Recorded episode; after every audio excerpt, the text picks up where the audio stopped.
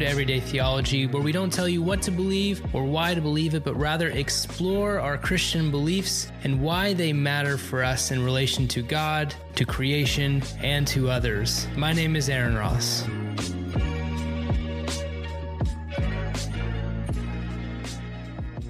Welcome back to Everyday Theology. With me today, I have someone who I just have recently met.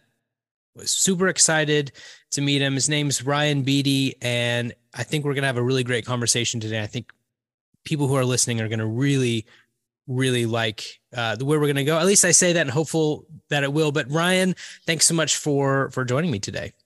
Yeah, Aaron, I appreciate it. Thank you so much for inviting me. This should be fun. Yeah.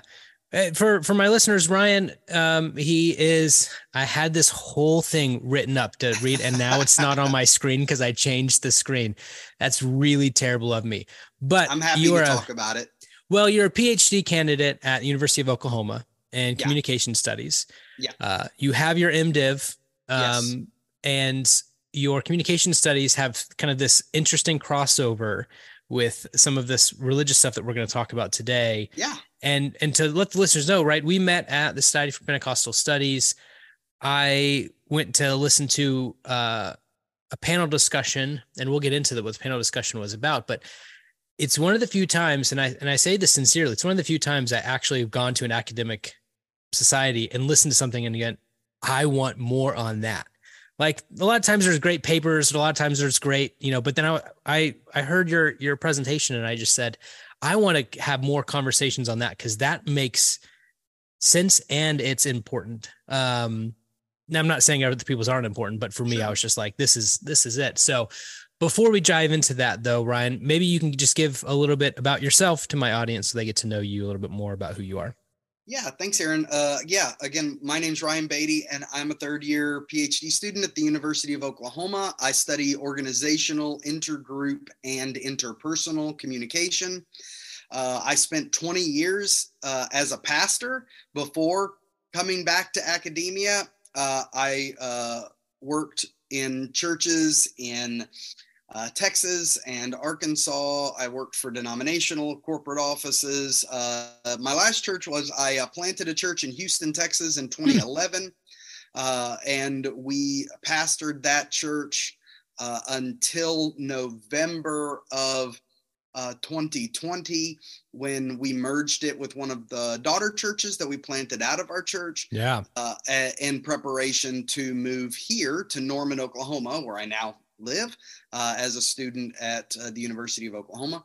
Uh, and so at uh, OU, that, you know, I just said what I study. Uh, I teach communication at OU. I'm the director of our basic communication course. So the communication 101 that every student mm-hmm. Uh, has to generally take, I'm the director of that course. I also teach uh, fundamentals of public speech over at Mid America Christian University, which is also here uh, in Oklahoma City. Uh, and I teach online for a few other universities as well. Yeah. What that's a big jump. So yeah.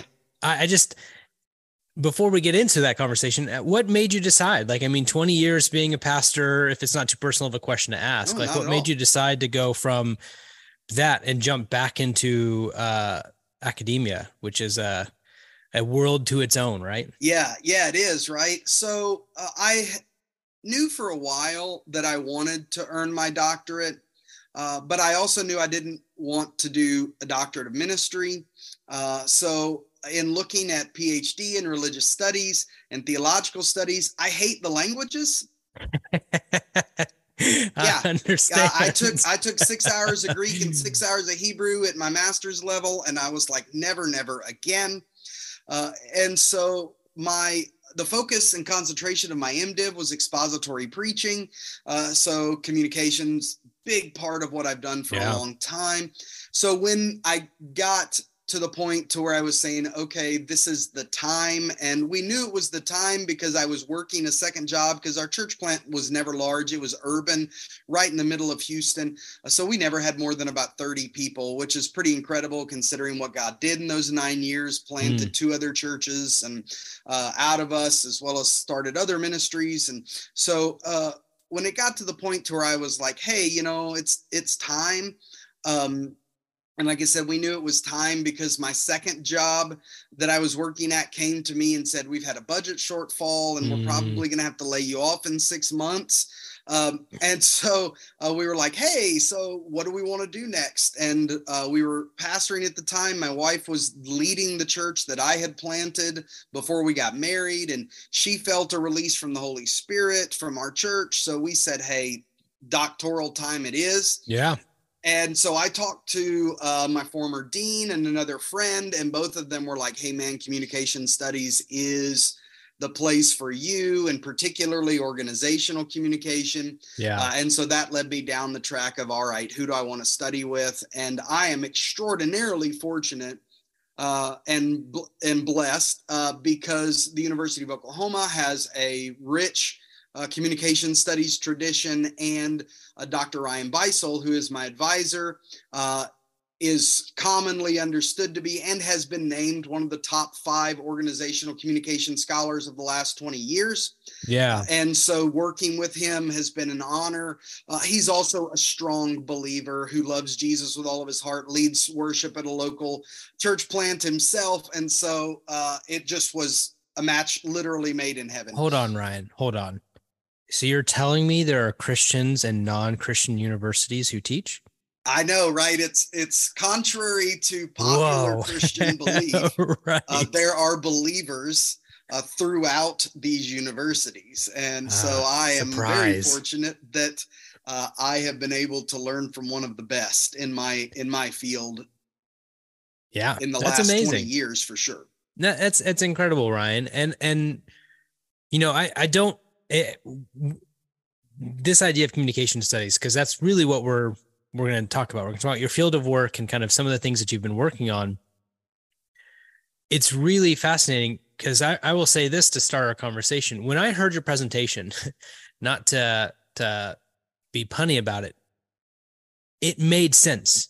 Like hearing the way that you talked about and now that now let's say what the topic is sense making and what sense making is and why sense making is used and how it's engaged with and and and how it's so prevalent and maybe even at times or maybe mostly this process of sense making is used subconsciously or unconsciously in ways that we don't know.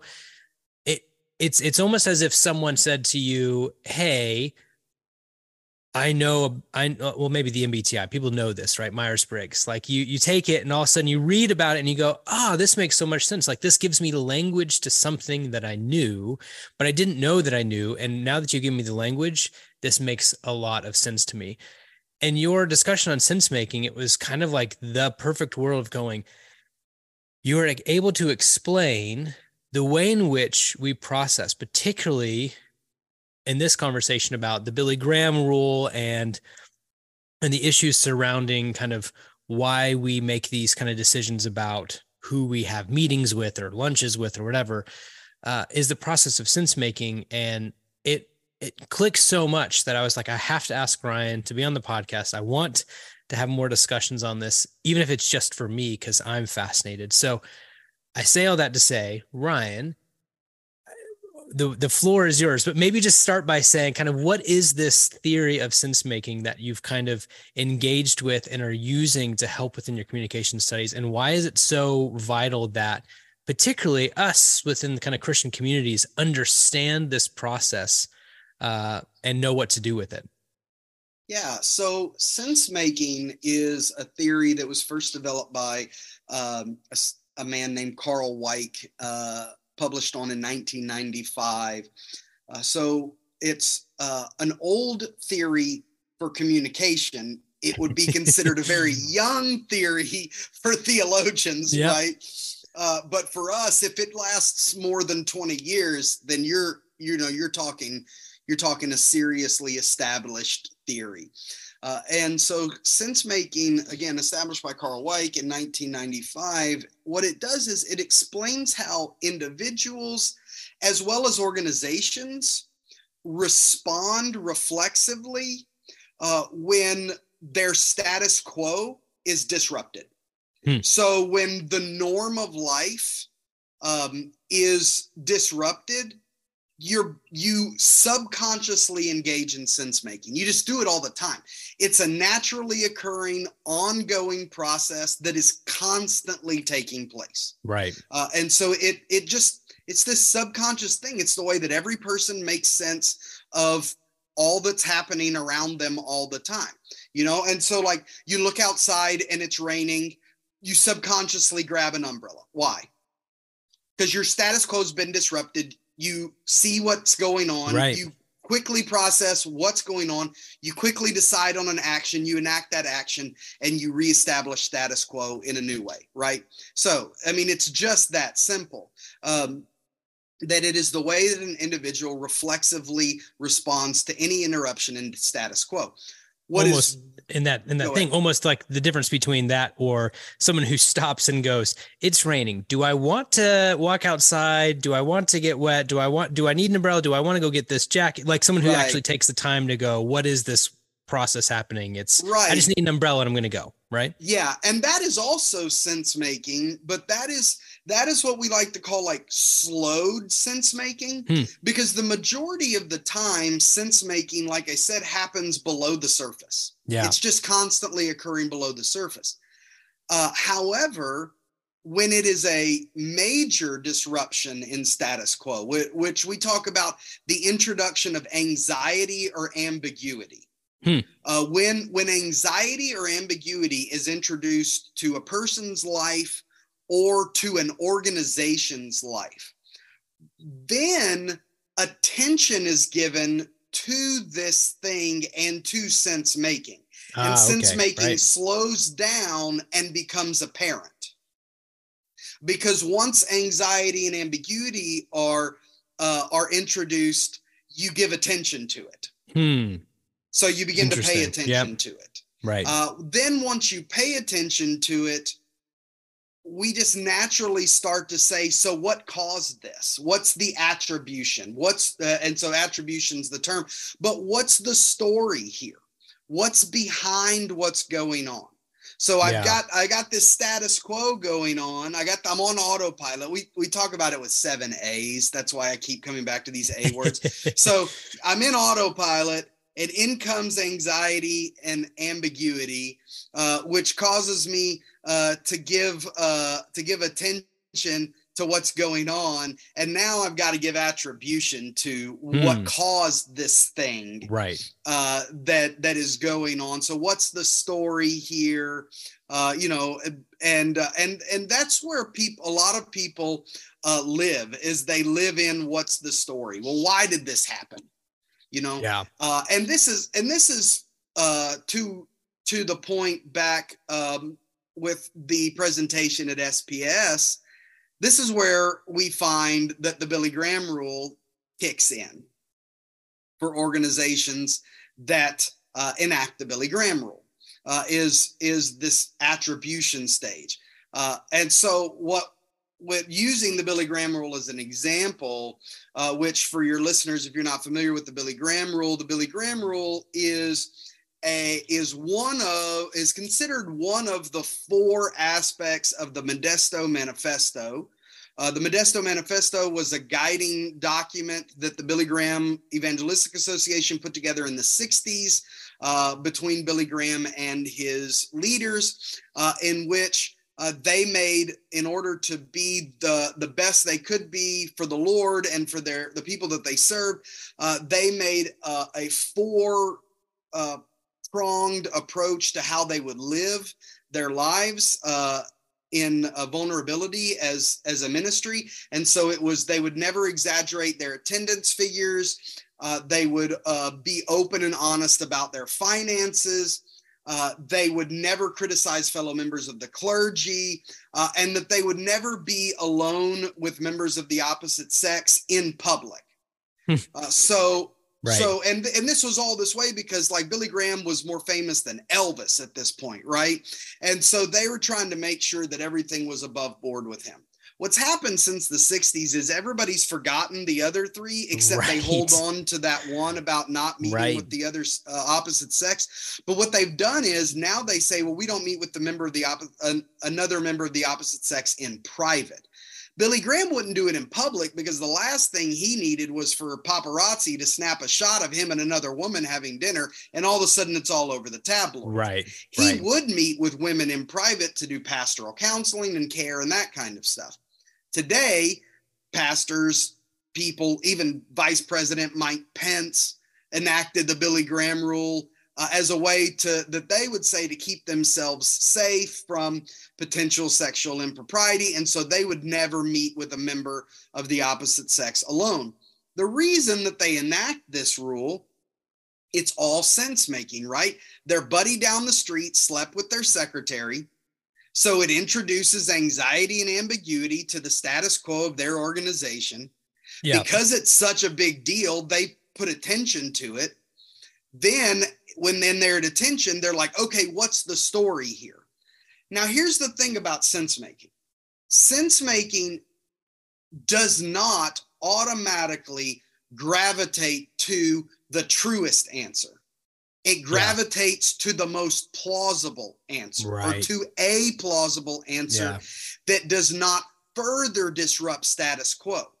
So when it comes to the Billy Graham rule in particular, it's super easy for the for the attribution to be well the problem is he met with a woman alone therefore the next step which is action what am i going to do about this my action is going to be i'm never going to meet with a woman alone right right simple plausible easily done so i'm so that's the action i'm never going to meet with a woman alone that then provides uh, anodyne, which is this psychosocial coping mechanism that makes me feel great about what I've done, that reaffirms who I am and what my organization is and my values. And I go right back into autopilot. Yeah.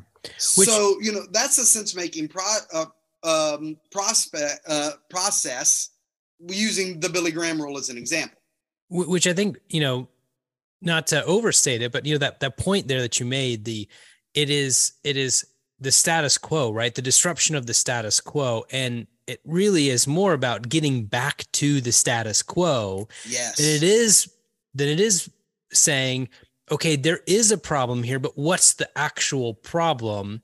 It's more about how do I make my life stay comfortable amidst this uncomfortable potential situation here. Right. How do I re- how do I return to status quo with as minimal change as possible. Mm. And it can be as minimal organizational, institutional change, it can be as minimal personal value change, it can be as minimal uh, work life balance change, whatever it is. How do I return to status quo, to autopilot uh, with as minimal change as possible? Thus, I will choose, I will attribute the problem to the to a plausible though maybe not actually true cause. Right. Right but it because makes me issue, feel good when i enact it. Because the issue isn't that the pastor has some issues in his life right that he needs to actually deal with in terms right. of his his lusting or his his sexual impropriety issues his own sinfulness the issue is just that they ended up having an office close to each other and right would, therefore would yeah. have to meet in private and sometimes after hour you know what i mean whatever it is yeah. like it's easier because now i don't have to say to myself if that's my buddy down the road i don't have to say to myself is this issue in me do i have some of this that i need to because is he an example for what could be coming for me if i'm not right well it's much easier like you're saying right to just make the claim well I won't have an office next to someone, or I won't share an office with someone of the you know opposite sex, and done. We're good. Like yeah. it should and be I fine, right? Somebody in private of the opposite sex, and and ultimately, this all seems or sounds very reasonable to a lot of people, right? They're right. like, it's a very reasonable guideline, and and while I'm not going to disagree that it may sound like a very reasonable guideline. What I am going to say is that in adopting this guideline, uh, you do what you just said is you remove the onus on yourself to do deep self-evaluation. Yeah. You remove your responsibility for discipling, caring for, and leading members of the opposite sex. You also enact sense making in them Hmm. You cause the process to start in them because now they have heard from their pastor that they are not worthy of their pastor's right. time. Right. They are not trustworthy. They are dangerous to their pastor right. and their pastor's family. And yeah. so now, what does that mean for them and their place in ministry and their faith and what, what they believe God has called them to? And so it starts a sense making process process in somebody else because yeah. you have destabilized their status quo. You they thought you were their pastor, you're their spiritual leader, you're going to give insight and input in that, you're going to help them grow as a minister. Not anymore, at best through a proxy. Yeah. Or, or the pastor's wife, right? Or the co-pastor right. who's the who, who doesn't preach very much and you know who doesn't kind of attribute those things, but yeah, you can go mm-hmm. over here, right? It's it's fascinating to me because and this is where I, you know, said it, it's very much we like hearing it again i'm like man this makes so much sense. Yes this i can see this play out in my life. I can see it play out in so many different spaces. And what i find helpful about having this conversation is then it, it takes us to the next question. How do i not make this sense making thing so autopilot where i go just to that that that plausible section and how do i stop for a second and go okay, yeah, that is a plausible, but what's in the world of plausible? And how do we yeah. determine truthfulness in there? I mean, what would you say to someone who's like, I don't want to constantly do this, even though we all are going to, but right. how do we critically evaluate and reflect on our sense making processes? Yeah, I think that first of all, uh, anytime that uh, our decision making is going to affect other people, uh, we need to pause. Uh, and so, anytime you think that organizationally, interpersonally, uh, our decision making is going to affect other people. We need to pause and consider how it may affect them. And so if we will do that, then we can then we can ask deeper questions. Uh, I also think getting more people involved in the process uh, is is is always a good answer. Very often particularly when it comes to like the billy graham rule as an example uh, this decision is made in isolation right? Mm. pastors aren't going to their elders or advisors and going hey um, my friend down the street slept with his secretary. I never want anything like that to happen here. So what do we think are some things that we can do to ensure that won't happen here? They aren't doing that. They're coming to their board and their elders and they're saying, hey, my buddy slept with his secretary down the street. I don't want that to happen here. So, just so you know, moving forward, here's going to be our policy. Right. Bam. And there's no invite for pushback. There's no invitation for interaction. It's just it, the decision was made in isolation and they're moving forward with it. Right. Uh, if, however, they would come and say, okay, this happened. I never want that kind of thing to happen here.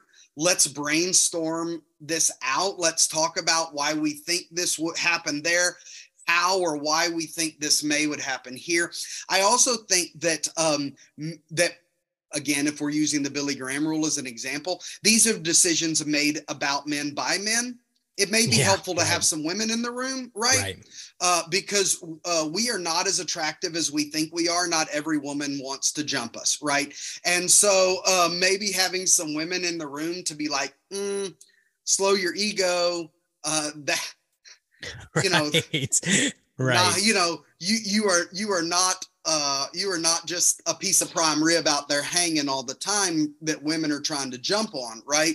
Uh, and so, including more voices to the conversation and asking hard questions in humility, um, well, I think will help us get to a. Uh, it, I think it'll help us get to a more fulsome res- response. Now, I do think that, right, like as you're creating your action plan, one of the things could be um, all of our offices will have windows in the doors so that anybody could look in at any time and see that we're meeting with people right? Right.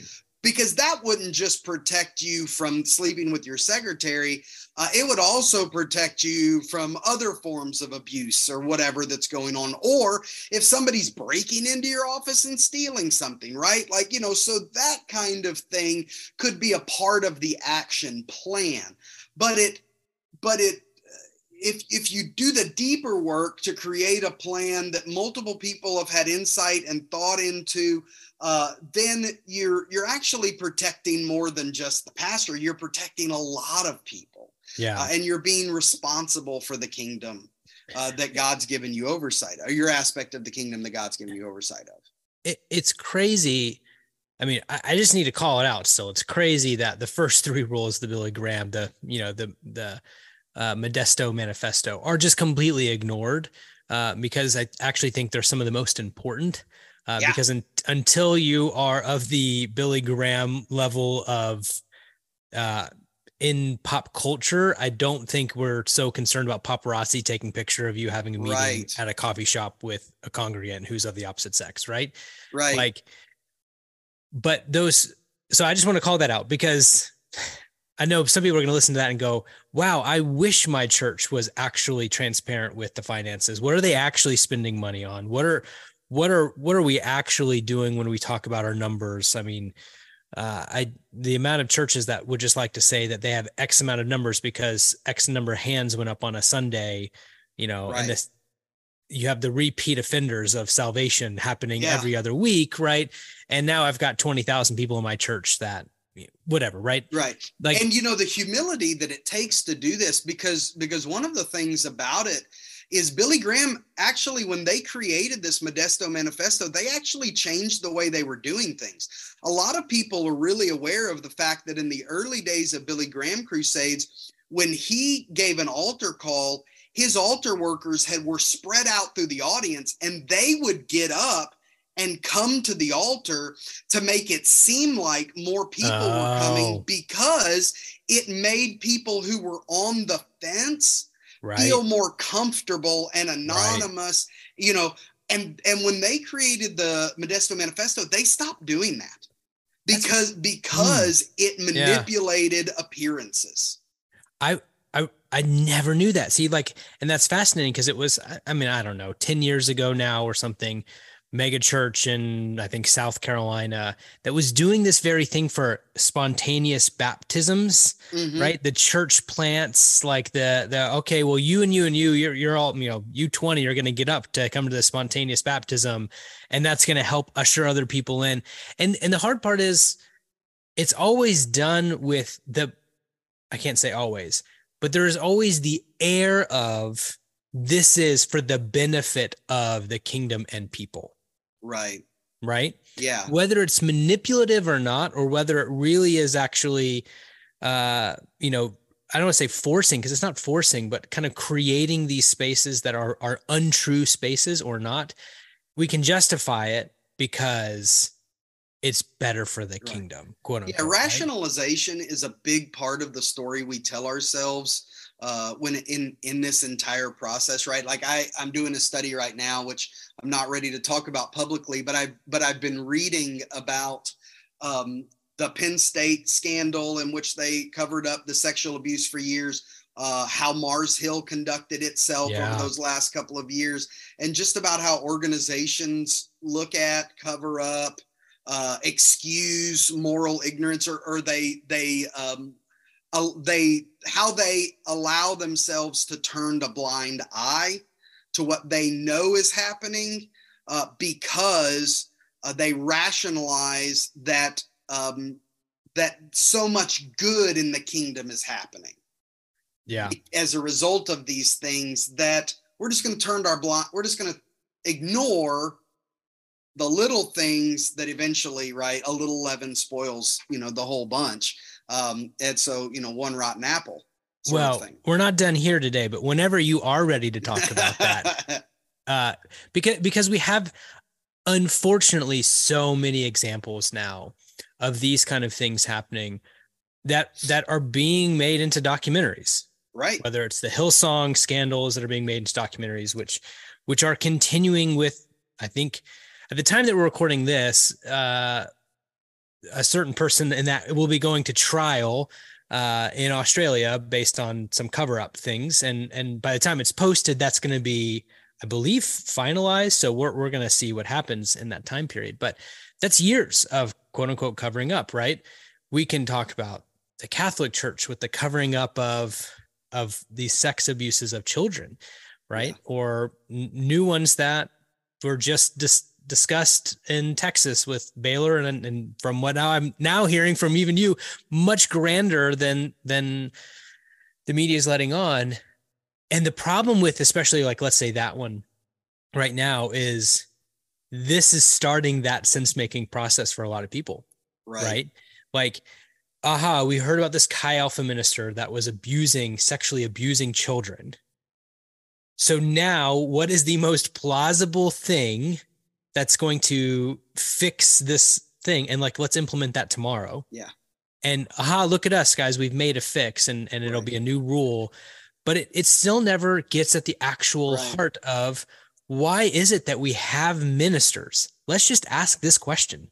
Why do we have a slate? And it seems to be a continually growing slate of ministers having sex abuse scandals with both right. minors with with same gendered people as we've seen in the past and still seeing with with you know other gendered right yeah. like why well, haven't we asked that question yeah and you know as we speak right now the southern baptists are meeting and oh, they've yeah. been in turmoil the last couple of yep. years because of uh, the reporting of the houston chronicle and 700 cases in texas of a pastoral abuse you know and uh, and it's been very obvious how much they've been engaging in sense making um, because there's been such fight around reform uh, around institutional yeah. systematic reform the whenever we hear of situations like this in which a priest a pastor a campus minister has abused or molested or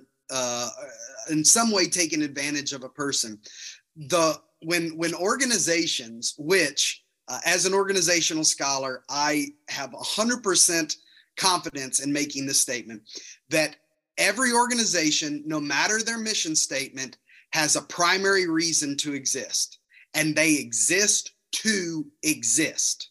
Hmm. Everything else that they say about themselves, their mission, their values, whatever, their vision comes after their number hmm. one goal, which is existing to exist. The greatest example of that in the world is the March of Dimes. The March of Dimes is an organization that was started to help cure childhood polio.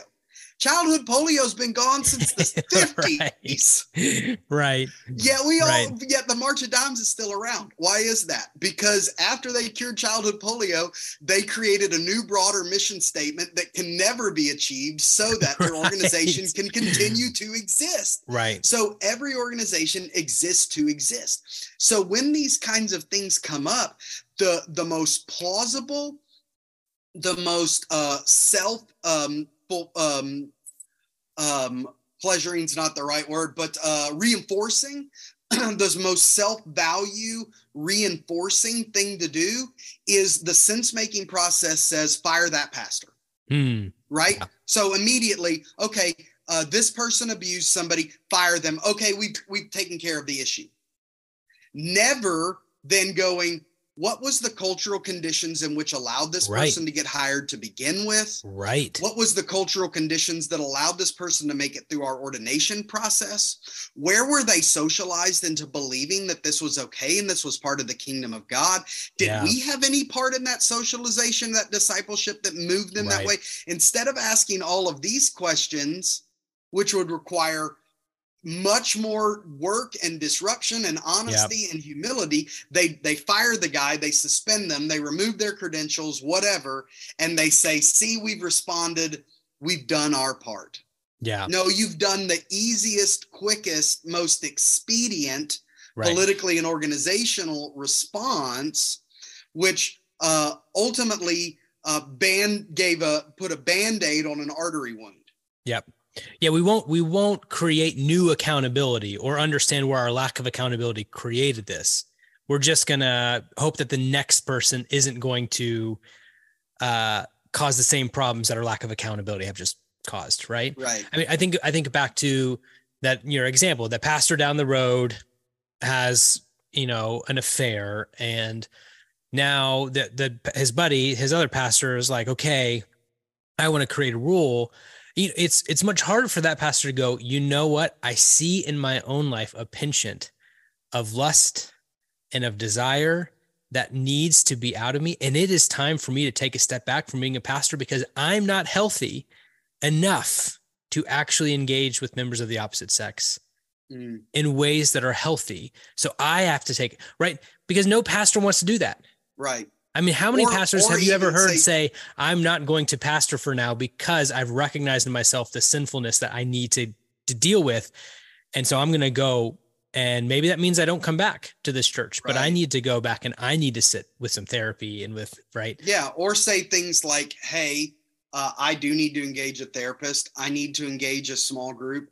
Um, I recognize that I have a sense of need for control and that if and that I cope with the situations around me uh, because of my uh, penchant towards control.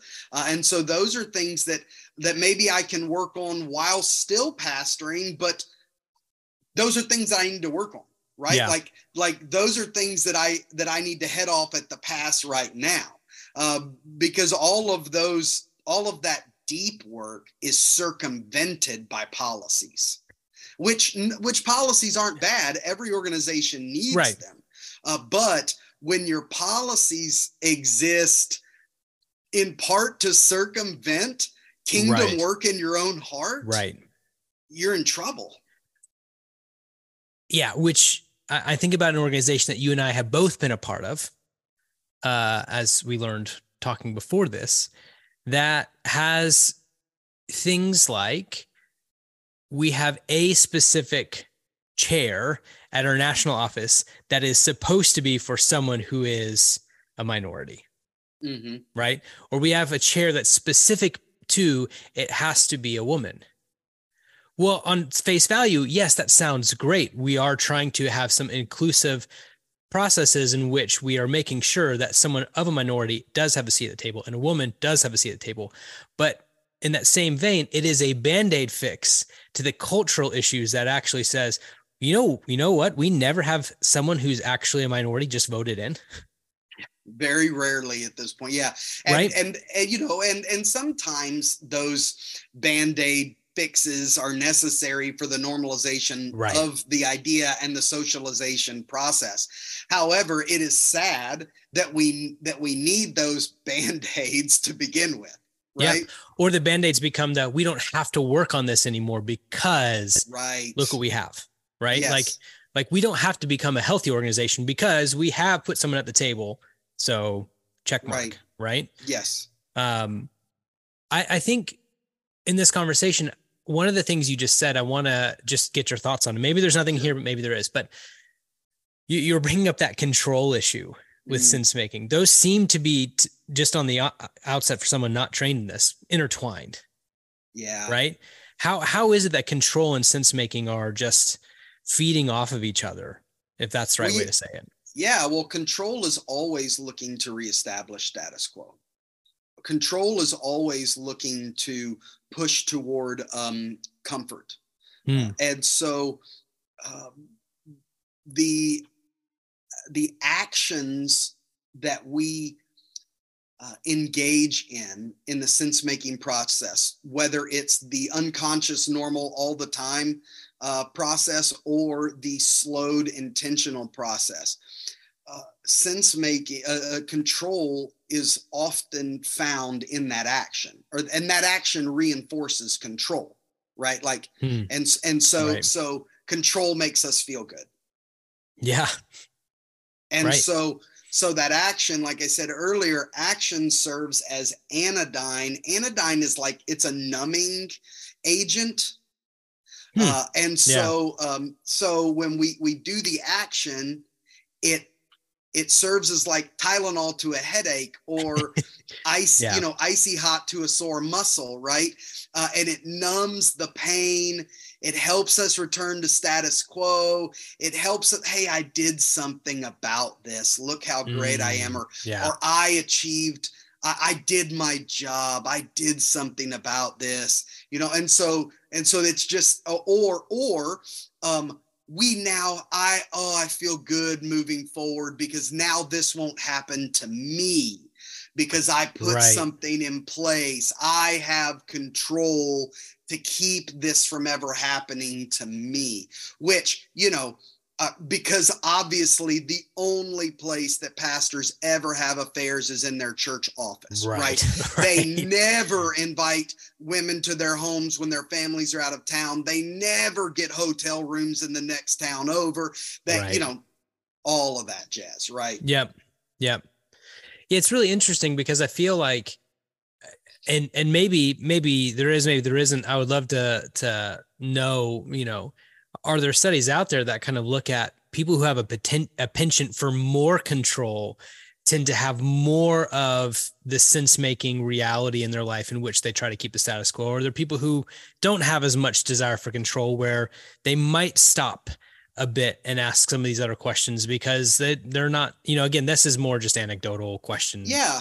Yeah. And so i think uh, so within the communication world uh, i'm not aware of any doesn't mean they don't exist yeah where I would, if I was going to search that out, where I would start is by looking at the big five personality uh, aspects within um, IOPsych and psychology, uh, because mm. the, you know the, there's there's the Myers Briggs and there is Enneagram and there's all of those out there, which all help us put language to how we feel and what we know right. about ourselves. But the big five personality types have been uh, empirically and analytically resor- researched and resourced for years and years and years. Uh, and so we we know uh, that those from a from a academic and uh, point of view, we know that there's great strength to those. So if I was going to study that, that's where I would first start looking. Uh, yeah. And we do know that like we do know things like extroverts uh, tend to be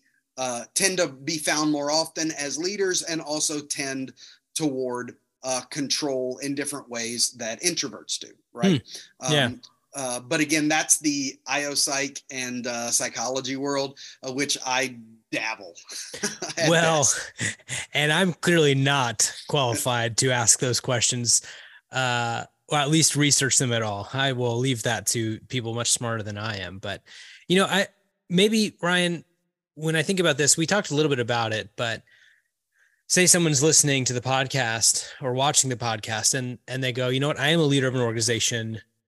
I see what this sense making is, you know, being someone who's an expert in communication and and and organizational structures. Uh, how does how does someone kind of say look i want to set up ways again typically it's those you know we have we have our rules or we have whatever in place right how does someone say i want i want my organization to be more intentional within our sense making that stops at that place of trying to tell the story or what's the most plausible and actually spends time asking these other questions.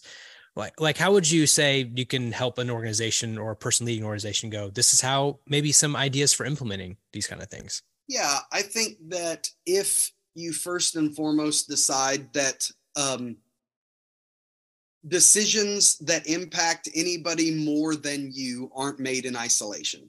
Mm. okay start start there. Start by saying uh, if this is if this is the decision that's going to impact my staff, if this is a decision that's going to impact my church members, if this is a decision that's going to impact um, my employees, uh, my volunteers, uh, then I don't make this decision in isolation. Uh, people will say, you know, and I think that pastors have this propensity towards this, and I and I understand why. I was a pastor for 20 years. I understand why. We take this responsibility so heavy uh, that God has given us to lead the flock, right? And so we want to do the right thing because we love Jesus and we love them. Um, and so we want to do the right thing. Yeah. I don't see a time anywhere in the New Testament scriptures in which a leader made a decision about the church in isolation, right? Yeah. All the time all the time the 12 are getting together right paul never travels alone right? He always right. takes people with him. Um, and so there's all the, the church is set up there's no there's no example even of the in the new testament of having like a singular pastor heading a local assembly. It's a group of elders always. Yeah. And so decisions are never made in isolation. They're always made in community and in conversation. And so if the decision is going to affect anybody beyond you include other people in the decision making process uh, and then, and then I think that uh, to quote from my friend Ted Lasso, get curious, right? Get curious. Yeah. Um, and so ask people for their input. Ask people. I used to work for an amazing pastor who she always used to say, "Now push back on me." She would mm. she hmm. would give a thought and then conclude it with, "Now push back on me. What am I missing?" Yeah. And that kind of approach not only um, took the weight off of her for being the the singular decision maker in all things it brought in new perspectives it brought in diversity of opinions it brought in uh, vantage points that otherwise would not have been had uh, it and and it got buy-in from everybody around the around the decision making process. Uh, because if you just impose a policy that's going to impact me without ever talking to me about how it's going to impact me, I may resent it. Uh, it may not work for me at all. Right. Um, and so, so you don't make decisions in isolation and be curious.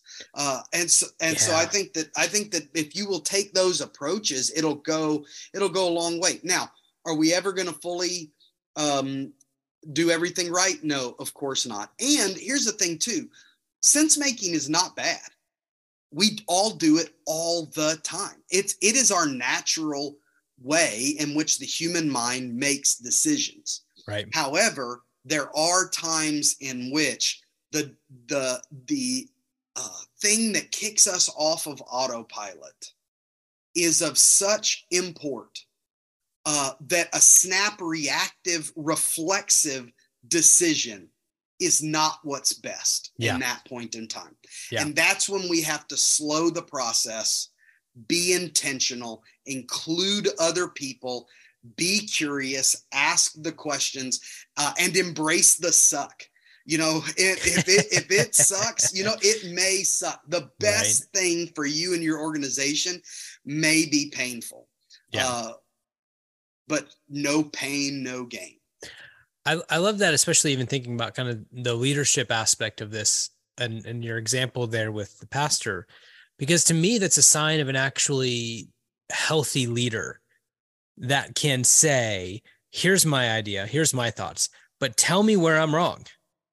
And say that confidently with the the assumption of I could be wrong. And I'm literally saying, tell me where I'm wrong, and I can agree with you when I'm wrong is a is a quality of leader that I, I think we so rarely see anymore because we see so many leaders who their their perspective of leadership is I make the decisions, you carry them out mm-hmm. versus I help organize or lead an organization and we're all leading this organization, but someone's just got to be at the top. Right. Someone's got to be able to manage this, right? Yeah. People want to act like early Exodus Moses instead of late Exodus Moses. Mm. People want to act like the Moses that went up the mountain by himself and came down with edicts uh, in in in early Exodus instead of late Exodus, where his father-in-law is like, "You can't do this on your own. Get these people to help you." And to where Moses is like, "You're right, you're right, you're right," and gets these people to help judge and do the work and everything else. Yeah. People feel more important when they're when they're mountaintop carrying the Ten Commandments Exodus than they do when they're like, I can't handle all this. Ex- I need more help, Exodus, right? But yet it's later Moses. It is it is uh, Moses, early early Exodus Moses is deliverer Moses, right? Yeah. Late Exodus Moses is pastor Moses. It's he he's lead the nation Moses, right? There he transforms. Hmm. He becomes a different leader over that over that amount of time. Um, and and and pastors and not just pastors, right? Academic leaders you know and and no and there are no egos like academic egos right? No, and so but academic leaders business leaders volunteer organization member organizations leaders within all of these different organizations we do ourselves such a disservice if we think i've got to be the one person that hears from god on the mountaintop and then delivers the edict to the people instead of saying okay i need help i can't handle this all on my own uh, and i need people around me to help make decisions do the sacrifices lead the worship yada yada yada which is what we find in late exodus leviticus numbers deuteronomy. And and also importantly that other people other than the leader hear from god. Absolutely.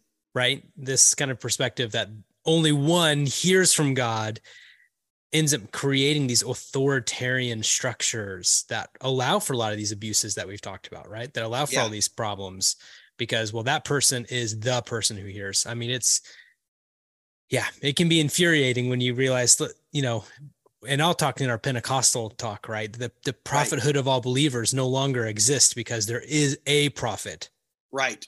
And that's the the pastor, and the rest of it is just well, you should just be good little sheep and do what I say, right? right Um, man, Ryan, so important. I hope people have thought have have found this helpful and important uh because it is. I definitely am going to have you back whenever you do some of that other research and we can Great. talk about that. sure before we go though what am i missing in asking you right in if in the world of sense making that we've that we've discussed um are there anything else is there any other key element to it that we haven't been able to discuss or you know we talked a little bit about how i just finished that documentary the happy shiny people and Mhm. and we see the abuses of IBLP and and and maybe too early to kind of process that in light of sense making but but there's so much there too I think Sure. um but but what what could we, what could I have missed in asking you that you're like you know what there's this other thing that we really should talk about Um, you know, it. I I I really do think that um that we've covered most of it today, Aaron. I think that Yeah. uh yeah, and I think that you know sense making is a it's it's a big heavy theory that has spawned all kinds of work by all kinds of people uh of fantastic scholars and it and it's cornerstone to my you know much of my organizational communication intergroup research right? Um and so it, it's a rich uh, theory that it, that helps us ex- explain a lot. And um, and so I I just hope that people who hear this today um, will hear will hear my heart to say uh, in, be curious think about people other than yourself engage others in the process so that um, you don't just make sense for you Mm, you make right. sense for everybody Yeah. your status quo doesn't just get to stay your status quo when everyone Right. else's has to change, right? Um, that's really good, Ryan. Ryan, I know there are people that are gonna be curious about this. Where can they follow you, your work? You know, what what can be out there that they can keep engaging with this theory and your work on this theory Yeah. um, to help them out along the way? Yeah, so uh, I'm pretty active on Twitter uh, and Instagram, uh, or not not Instagram, LinkedIn. Uh, Twitter and LinkedIn are places that any. I, so uh, I pretty much let anybody follow me on Twitter, and I will pretty much engage with anybody over LinkedIn because I'm trying to keep my networks open. Uh, so um, I uh, on LinkedIn I post only about professional stuff like this. Uh, on Twitter, you're going to get uh, stuff like this you're also going to get a healthy dose of Houston Astros baseball and Star Wars. Uh, so just know that uh, that kind of stuff's going to show up there as well. Oh, I like it. I actually my my Twitter has just been so devoid of anything theological anymore. It's now just what's next on Formula One and Gotcha. my yelling at Formula One officials for something or you know, that I'm just like, you know what, no one needs to know my Twitter Yeah. because no one cares Yeah. at all. Yeah. Uh Ryan, thank you so much. I, I really appreciated you taking the time. Fascinating work. I cannot wait to see kind of what comes of it. I cannot wait to uh, get a hold of your dissertation when it's done. Uh, which I can confidently say there's gonna be a lot more people interested in yours than mine. so I'm I'm super excited for it. Uh, yeah, thanks for being here, and I look forward to having you back. Thanks, Aaron.